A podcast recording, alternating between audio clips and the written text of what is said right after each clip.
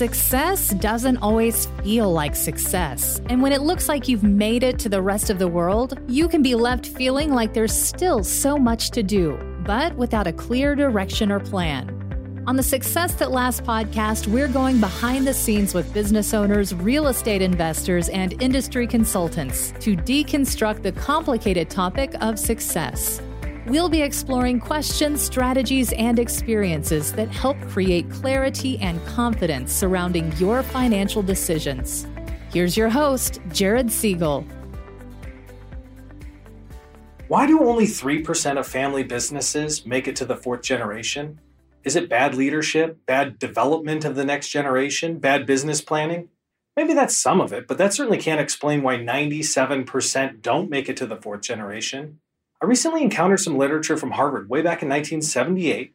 They presented a rather simple model, but the model was insightful.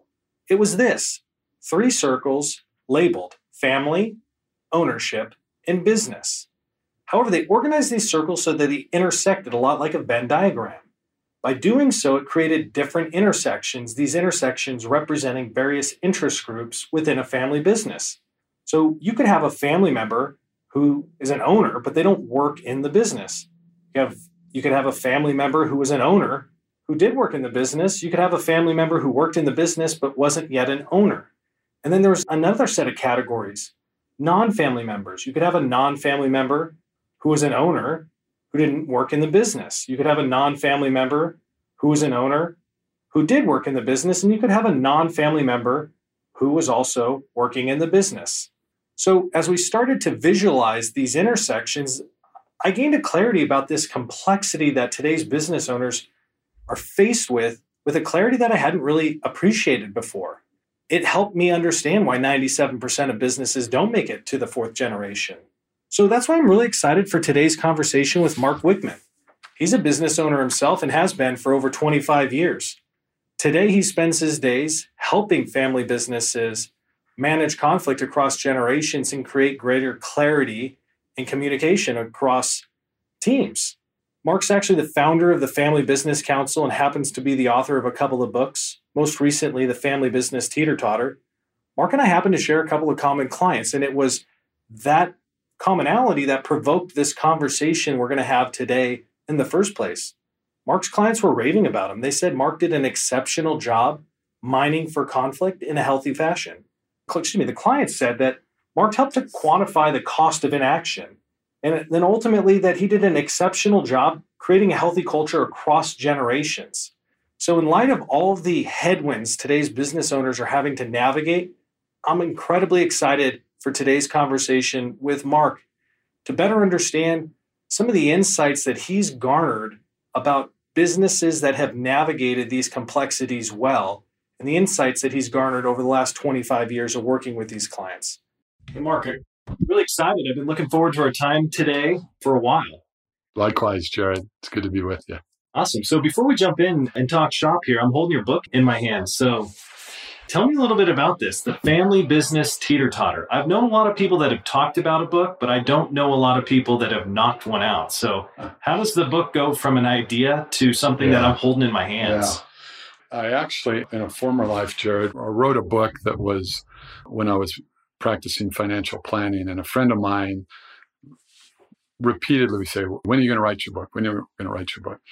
Well, our church asked me to do a class on financial planning, and I thought, okay, this is maybe a good time. So after every class, I'd write a chapter, and that led to this book we called Wealth or Wealth, W E A L T H or W E L L hyphen T H, sort of redefining what most people think of as financial freedom. And our, our feeling was that that finances, if you had rungs on a ladder, it could never get higher than third rung. That family and faith needed to be in front of that. And actually, your money could do a better job if it was on the proper rung, as opposed to placing at the top rung and placing unrealistic expectations on money. And so, having that one under my belt, I transitioned out of financial services fully two years ago, and we brought a young guy in to take that over. But along the way, I've been able to start working with some family businesses on a retainer basis and parenthetically, not a lot of people get to start a business while they're still receiving revenue from another business. So Yeah. That was fortunate. I don't know that Family Business Council, well, in fact, I do know the Family Business Council wouldn't have gotten launched if I had to go out on my own cold turkey. So along the way, I started collecting these stories, and I've always been one who would journal and write stuff. It came fairly easy to me. But the difference between taking 100 pages of thoughts and publishing those versus creating a book, two different things. So a friend of mine who'd written a bit pointed me in the direction of a guy who does some ghost writing or coaching writing. So he took my 100 pages and made a real book out of it and working with me. And, and so it's, Family Business Teeter Totter is really a collection of those stories. What are the issues family businesses face? And really, we by default ended up with this title, The Family Business Teeter Totter, balancing those two words, but also worlds. And so we believe they are different worlds, but they overlap. There is in this overlap oftentimes this tension between the family and the business. And so, what is that balancing act? Excellent. So, Mark, let's jump into that. Family business counselor. It's thought provoking, but what actually is on that menu? Uh, what fills your day? yeah, that's a, a, a really good question. And maybe backing up just a little bit, Jared, my life as a financial advisor, I'd bump into these topics that it didn't seem like accountants were going into, diving into, attorneys weren't, financial advisors weren't, certainly the family therapist wasn't diving into the business part of this. So I've always been one who's willing to stir the pot and sometimes been accused of being a pot stirrer. So I thought somebody's got to jump in there. And so these conversations that weren't taking place that needed to take place, I thought somebody's got to provide a service there. And so I stuck a toe in that water and finally asked someone to pay a fee to help me facilitate that. And it grew and grew and grew. And what we realized was these conversations that weren't taking place that needed to take place were things like being sexist here dad we hope he's going to retire one day but we have no idea when Mhm. And who should be the next to sit in dad's seat should it be a son a son-in-law a daughter a key employee Yeah. and then how do you convene and then facilitate that conversation so that there might be some win-win scenarios that emerge out of that You've used a phrase around me before where you talk about the need to mine for conflict. Yes. And yet, conflict's one of those things, there's peacemakers in a family, right? And so people certainly don't want to stir the pot necessarily. And, and you're the pot stirrer, I guess. So, Right.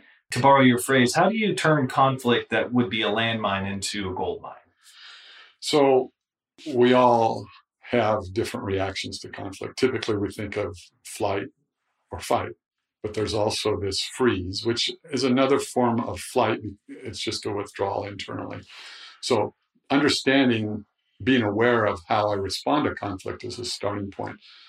And then realizing that conflict is something that if we handle it properly, there is some valuable ore in there. Yeah. And usually, uh, when you have family history, people have some um, guardrails, let's say, that they put up. So I say, well, we aren't going any further with that. Mhm. I can at times bring to the table what might we miss if we don't go there? And then how do we create a safe environment so that we can go there and play nice as we engage in this conflict? And not only mind the conflict, but sometimes mind for the conflict, because if everything is all smooth and easy on the surface, we know there's stuff going on under the surface. Yeah. How do we get to that?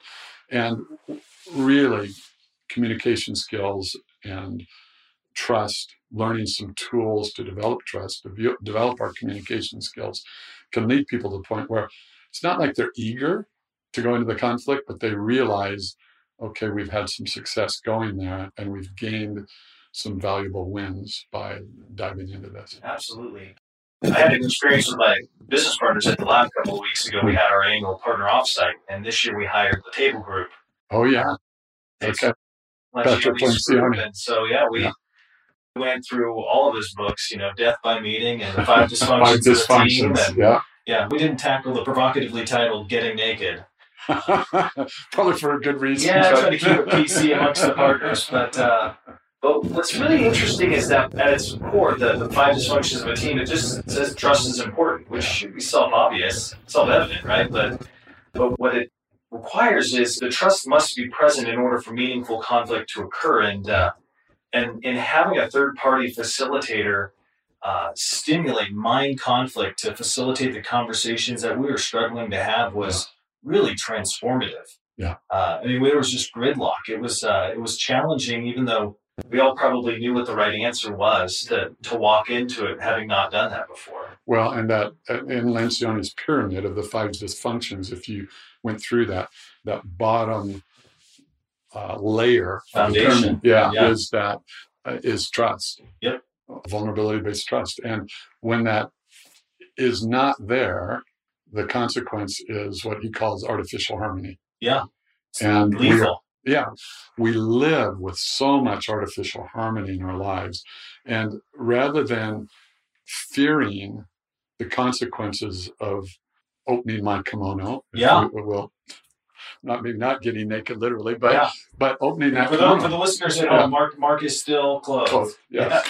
uh, that what do we miss by living with artificial harmony and our fears our fears often hold us back and one friend shared this idea that we're moving down a path a road that's marked fear and we hit a fork in the road and we have to choose which way we're going to go Yeah. one direction is marked control Mhm. and the other direction is marked trust.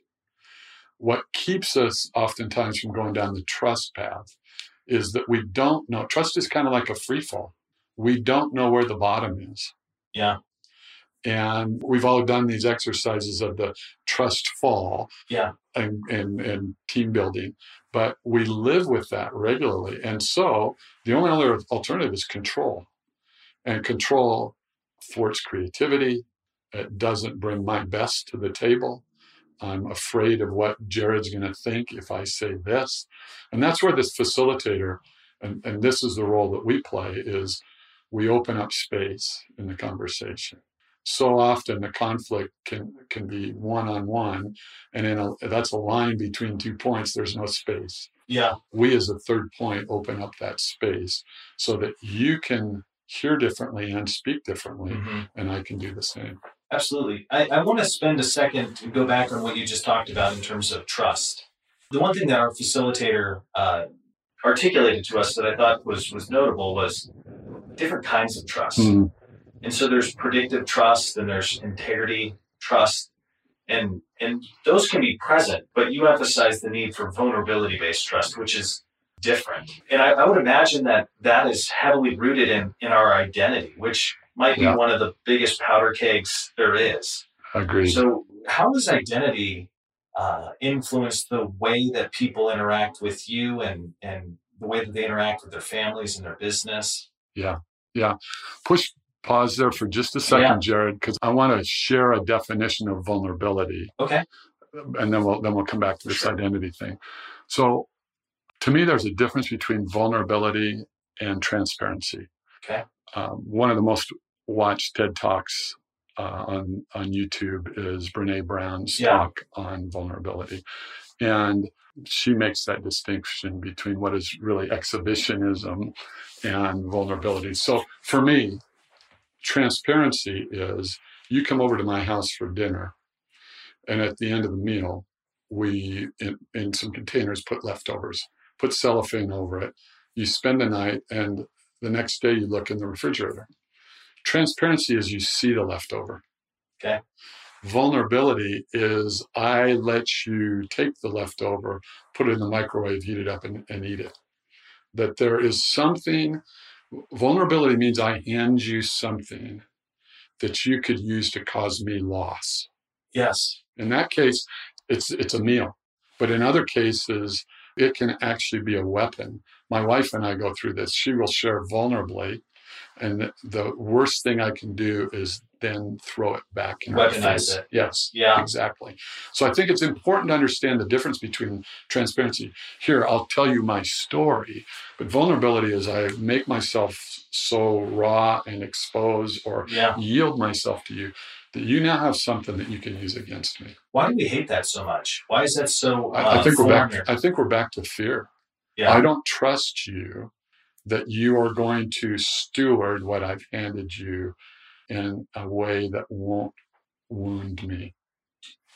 do you think it's a trust of others or like at times I, I almost think it might just be imposter syndrome like i don't want you to know know where i'm really at I, I think that's a really good point, and this this will lead us into identity, Jared. That that I've often said, if you knew what goes on inside my head, uh, you'd run, and, and and that's a fear. yeah Yeah. Maybe there's some truth to that.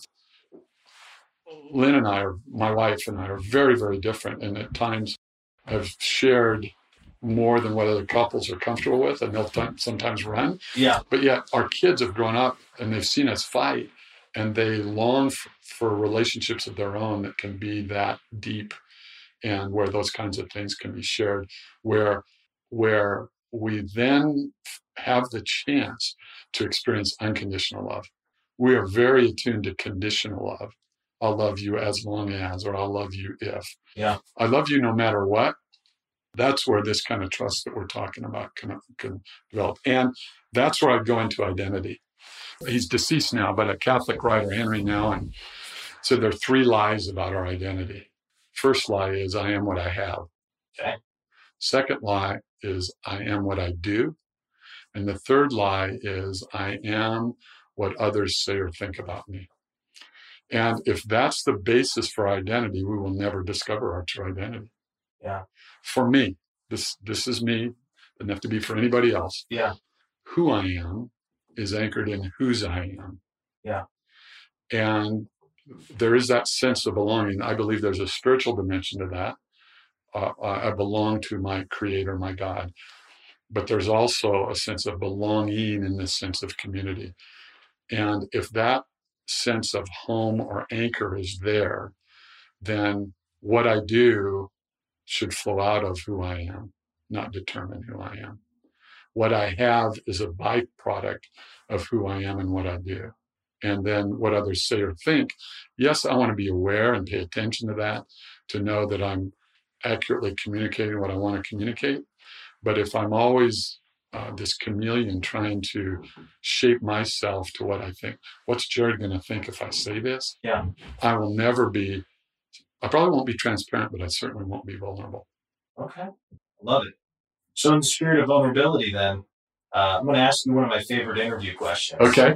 uh, you've been a business owner now for in excess of 25 years one has to have paid a little life's real world tuition Absolutely. So, uh, do you have a favorite failure along the way? Something Yeah. that uh, that Yeah. helped shape you and you know gave you a PhD. You learned a lot along the way. I think the one that comes to mind most readily, Jared, is it kind of comes back to what I just talked about.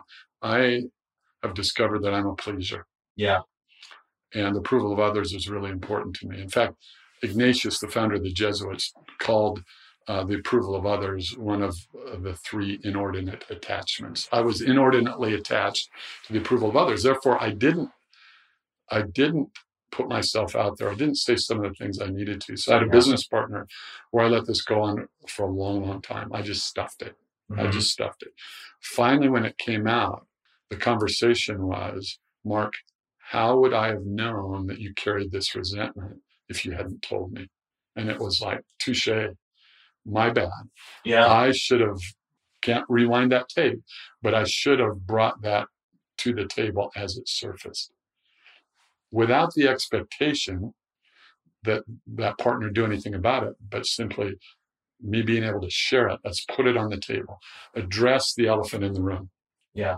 And practice that kind of healthy communication. So the resentment that I carried, I had to own my own resentment. And I don't want resentment to build in my life because resentment fully, fully born uh, ends up being bitterness. And that's, you know, that statement, right? bitterness is the poison I drink, hoping you'll die. Interesting. That's insightful, thought provoking. Oh, I'm not super familiar with that one. Yeah, I'd see that in a lot of family dynamic where that resentment isn't shared and it just festers. And you see health issues manifest yeah. themselves and certainly relational issues where something that happened years ago that wasn't dealt with then, people are stuck. Yeah. And they don't move beyond that relationally. Well, maybe we talk about that for a second. So I think what's what's interesting and uniquely challenging is when your dad is your friend, is your boss, is your business partner. So how does one conflict in one category yeah.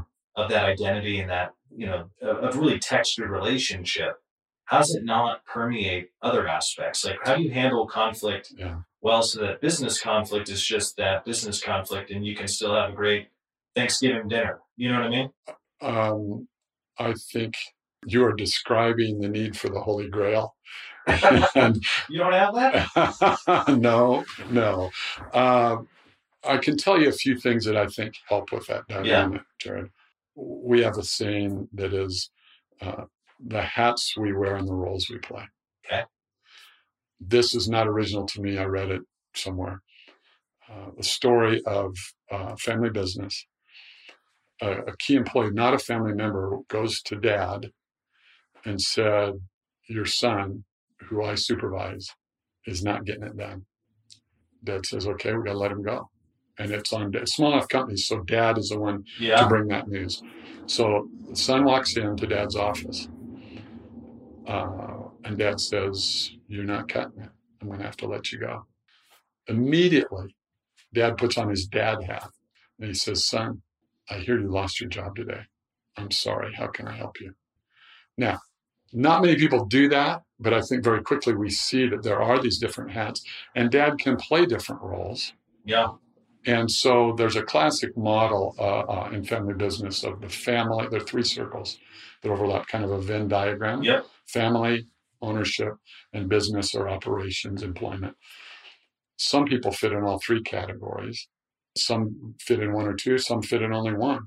So understanding, are we having a family conversation now? Are we having an operations conversation now? Are we having an ownership conversation now? And sort of referring the conversation to the proper circle or context yeah. can eliminate some of the unnecessary conflict. Yeah. There's conflict that we have to engage in. There's other conflict that if we just provide clarity, we can eliminate. And really, this goes on with conflict. If we want to continue down this path, Jared, is I believe there are two sources. Okay. Misunderstanding mm-hmm. and selfishness. Those are two sources of conflict. Misunderstanding through clear communication, the antidote to the misunderstanding is clarity, communication. Selfishness basically is I didn't get what I wanted, so I'm mad at you.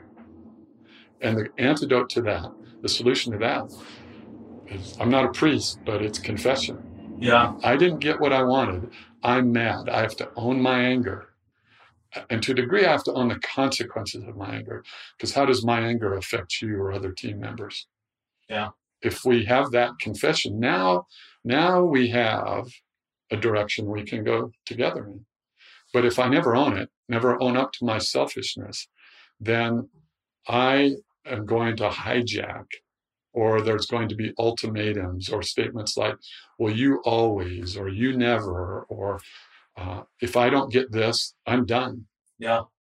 Yeah. We have a business partner. He's uh, he recently retired, Don Caldwell. He, he counsel clients with his door open, so thus distilling his wisdom upon all of our staff and seniors and you regularly remind people that always and never are not fair fighting words. Exactly. Always exactly. and never. So yeah, uh, that's really interesting. So I guess we've been talking about uh, different content and thought leaders and books that have influenced the way that you and I think. And as an as an author yourself, besides reading the Family Business Teeter Totter, available on Amazon. Yes. Thanks for that plug, Jared. yeah. What are two or three books that you know th- that I should read. You know, as a as a young professional that's uh, growing in his leadership in his in his career. the one that comes to the top of my list, and I recommend this regularly to people, is a book called Heroic Leadership by a guy named Chris Lowney. Chris started out to become a priest. Mm-hmm. And I think either realized that wasn't going to make any money or what. So he, he went to Wall Street and I think worked in Asia for a while, quickly rose through the ranks, made his millions, and then, and then retired from that and became kind of a historian.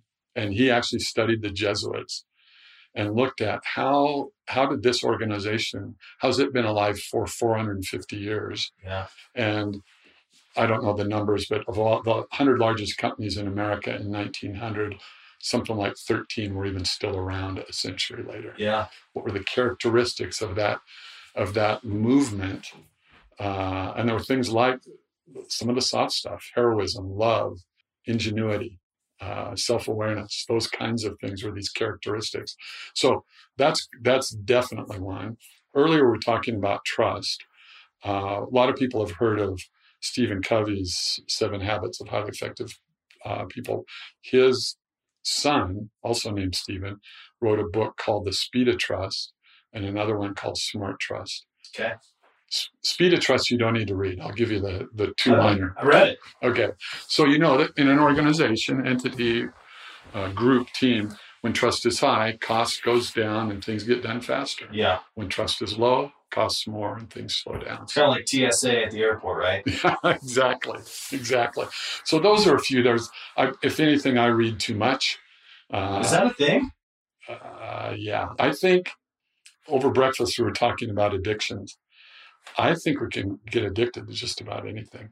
And back to if my worth or my identity is tied yeah. to what you think or say about me. Yeah. If I if I think you think I'm smart, I'm good with me. And so I read more. Yeah, yes.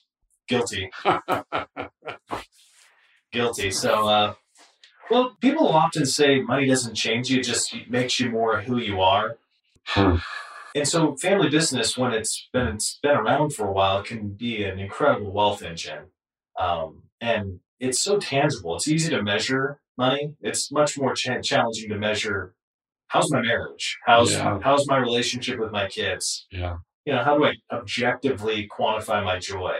So, uh, in, in, that that respect, um, how have you seen businesses do it well as it pertains to kind of the wealth that that a business could create and how to think about the purpose of wealth and how challenging it can be. What's the right amount? What's enough for me? And mm. what's enough for my kids? And mm. to what extent do I express generosity? I mean, it's it's just complicated. It feels it, like it is very complicated, Jared. And and I I don't want to pretend that there's any formula. Yeah. Because I think we all have, well, I'll call it a journey with money. Mm-hmm. Um, I hope I continue to learn if I think I've got a formula, uh, probably means I've walled off something that I still need to learn about money. I do remember going to a group of advisors that met periodically, people who worked with family businesses in the Portland area. And I remember uh, one of the families that was interviewed um, was Melvin Marks, real estate yeah. management company downtown Portland. And I don't remember which family member shared this, but it really stuck with me the importance of giving to your community.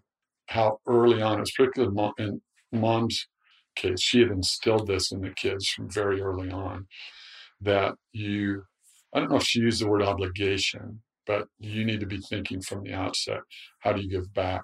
Because without our community, we don't have a business. That kind of mindset, I think, is is absolutely critical. The Hampton family is another one. Hampton Industries David, who's kind of in the leadership role now, we were visiting a number of years ago, and he talked about how they were bringing kids in at an early age when they got to the end of the year and were doing their charitable contributions and allowed the kids to make decisions with smaller amounts of money to see the impact, but also to embed, if you will, this value of giving back. Yeah. Um, I think one of the cool things that's happening is even in neuroscience, we're discovering that we're hardwired for generosity. Yeah. That there is this oxytocin that's released yeah. in the one who does the good deed, the one who receives the good deed. And if you and I are walking by on the street, it's released in us if we observe that. So that idea that there is this generosity gene. Yeah, it's, it's like biological. Right. Yeah. Right. An awareness of that and a conversation around that cannot start too early and I believe never ends because otherwise we end up with um, this phrase that is shirt sleeves to shirt sleeves in three generations. Yeah. That the farmer built this thing out of the ground. Yeah. The kids enjoy that. The grandkids don't often have the benefit of watching dad build it out of the ground. And so there can be a taking it for granted. So we're big on story. How do we capture the, the story of the family business? And how do successive generations honor that story, build on it, but never lose sight of that story that, that that's been there from from the outset. Yeah, if you think about history, uh, there's a long tradition of just oral tradition, right? Long Correct. before we were literate as, Yeah. as as humans, it was how stories and purpose and values got got transmitted from one generation to the next. It's uh, people will say values are caught, not Caught, taught. not, caught, not taught. And Yeah, I, I, so- w- I would love to see us rediscover sitting around the campfire. Yeah. It's an interesting dynamic, Jared. I think around the campfire, your face is kind of hidden. And so there's almost this safety in the darkness that allows. Now, some, sometimes strong drink flows and that kind of loosens the tongue as well. But Yeah. but but that oral tradition. Um, here we were earlier talking about a couple books that I've written. Yeah, we write, but sometimes these the storytelling around the campfire and picking the right context for telling those stories, uh, and also inviting others into this story. The granddaughter that rides with grandma in the combine during harvest season or whatever and what happens there. Those values are often caught. But along the ways, there's some storytelling or tucking somebody into bed and grandma, tell the story about when. How do we pass those things on in ways? Yeah, I recently had the opportunity. I was working with a, uh, a Chick Fil A franchisee, and uh, we were talking about the the revenue model at Chick Fil A. And I thought, you know, the the Cathy, Cathy family, family. there was uh, this tradition that started long ago, and I thought, what a what a wonderful way to tell the story. So there was a moment early in Chick Fil A's uh, heritage where the franchisees were struggling. But the franchisee agreement required them to be employed only by Chick Fil A. You could only be Mhm. focused there, and so uh, and they were struggling, and some were looking for second jobs, and so uh, Truett Cathy, the the founder, Mhm. he always provided this this extra stipend at the end of the month to make sure that no matter who you were, that your basic needs would be met. And so now Chick Fil as franchise is wildly f- successful, but that that stipend is still there because it's a reminder that the how loyal they were to to people that were part of their team. And so now, you know, he's long gone. Franchisees today know that lesson, and it's a story that's told in Yeah. each each one of their monthly distributions. Well, and, and what you said just now, Jared, makes me think of family businesses I work with. Yeah. Where, the, let's suppose one of the siblings is struggling hmm and mom and dad help out. The reaction that often occurs in the other siblings that, why'd you do that? You're enabling, you're, you're feeding a bad habit. And then, well, are you going to take that out of my inheritance or, or equalize and all Yeah. of that stuff? I'm I'm traveling today and I'm gonna have a visit with a guy who's not a client. I've just heard about his story, a Dutch dairy farmer, and his daughter-in-law tells this story of how when the, almost the Truett Cathy story, if there's a family member struggling, you helped him out. That Yeah. was that was the family rule, and and when things are um, done that aren't spoken, sometimes in that prior scenario I was, I was saying, mom and dad helping out, it feels like they're enabling. Well, if the the foundational kind of precept of the family is we help family members in need, then when something happens, you have that to bounce it off of. But absent those, uh, we call them cultural covenants, Yeah. kind of our Ten Commandments to live by personally yeah. absent those, then we're making assumptions, and we often we often judge mom and dad. We judge our siblings based on that. And that's a whole other conversation about fair and equal, which we can get into if you want. But it's, it, it, we want to see people take their words and match their actions and vice versa. Yeah. We actually have a little saying that, you know, the Sudoku puzzles, Yes. we change that and call it say, do, co. Say is state your intention. Okay. Do is do what you said you're going to do. Yeah. Co is if something changes, communicate. Yeah. Because so often, well, I thought you said this is the way we do things. Yeah, I did, but I changed my mind here. Well, communicate that ahead of time. Yeah. That's another way to eliminate unnecessary conflict in families. And organizations. Absolutely. yeah. Absolutely. Yeah. Yeah.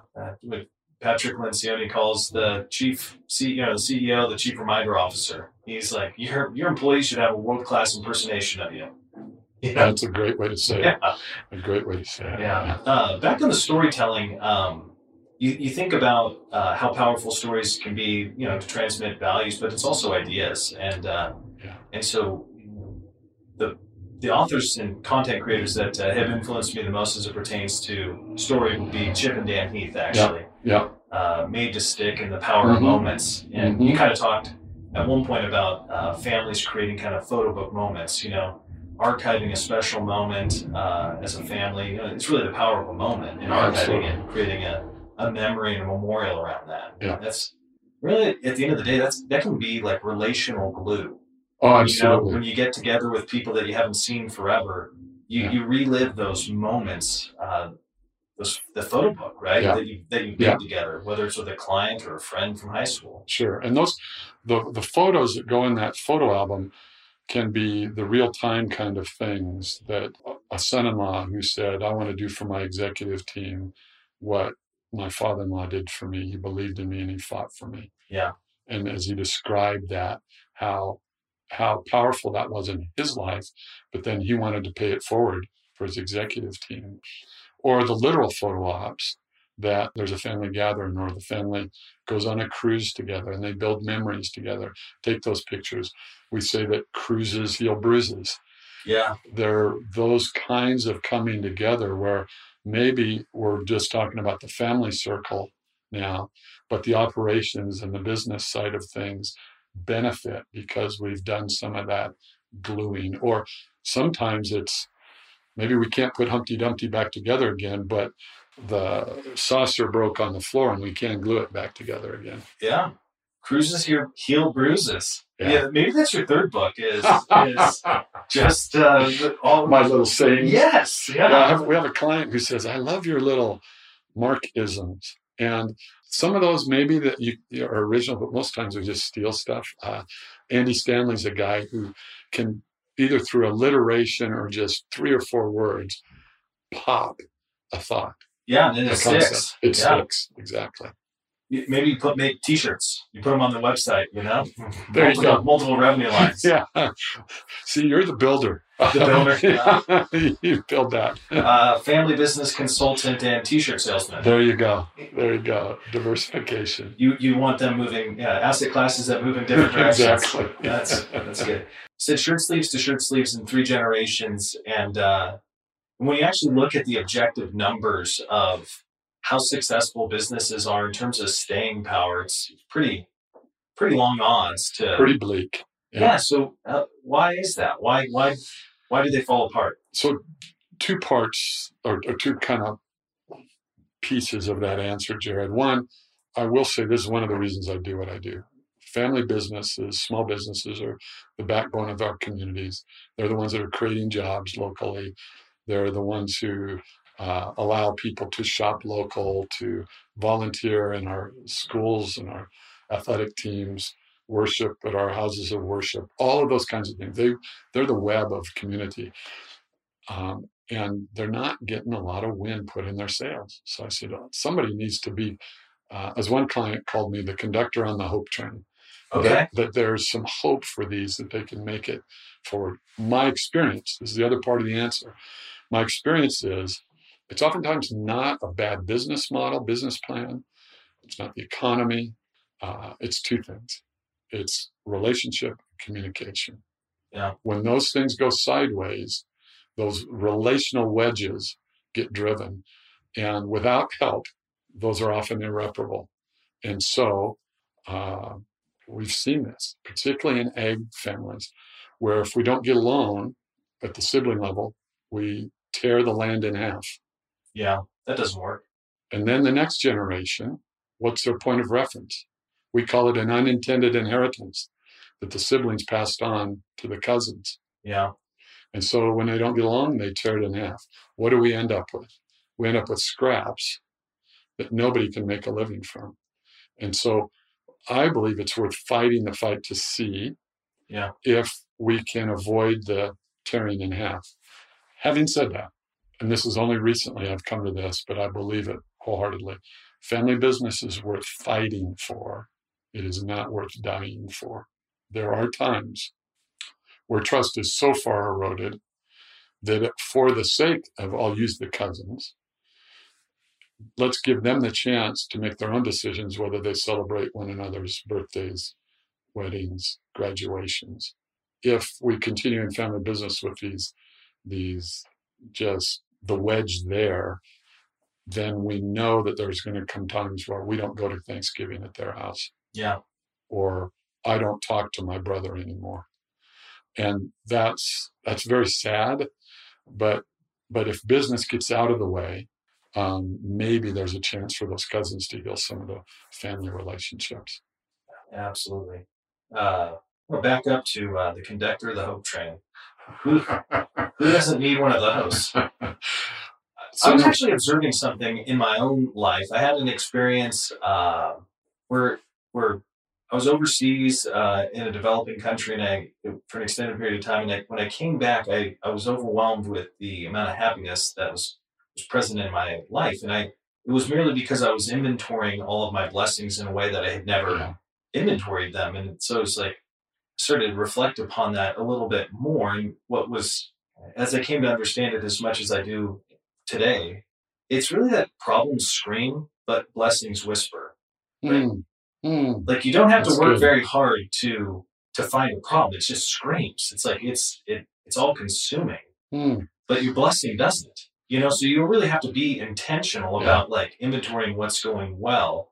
And so, uh, you know, locally here in the Northwest, Greg Bell wrote a book, "What's Going Well." And our firm has has worked with him over the years, but uh, uh, at an individual level, to get better because it's so unnatural uh, for me I've, I've started to play around with the gratitude journal where you start your yeah. day yeah. in in identifying different things that you can be grateful for, you know, yeah. and and it's kind of what you're thinking about. You see, uh, so it's been it's been helpful. I have plenty of room for growth, though. Well, and I, I appreciate that, Jared. I, is this? I mean, you work in the area of finance, and I I did for a long time. Is this kind of like loss aversion? That yeah. there's a multiple. We need a multiple of good to gain the feeling that a little bit of bad brings us. Yeah, kind of the behavioral biases that we have yeah. that you know yeah, yeah I, I, think absolutely and that's and i think that's why one of the reasons why we have to be very intentional about gratitude yeah that um, it doesn't take much effort to focus on the negative sorry but if i turn on the tv and i listen to whichever bent there is on the news i can get mad either way totally yeah. So I have to be intentional about turning the TV off to say, I'm not going to flood my mind with that stuff. I want to not miss some of the good stuff. I'm vertical today rather than horizontal. Yeah. What, whatever it You're is. on the right side of the dirt. Yes, exactly. Exactly. And so one of the things that's helped me because I, I like the negative, it doesn't take a lot to create anxiety. Mm-hmm. And I remember going into a client meeting with a family one was very anxious about it.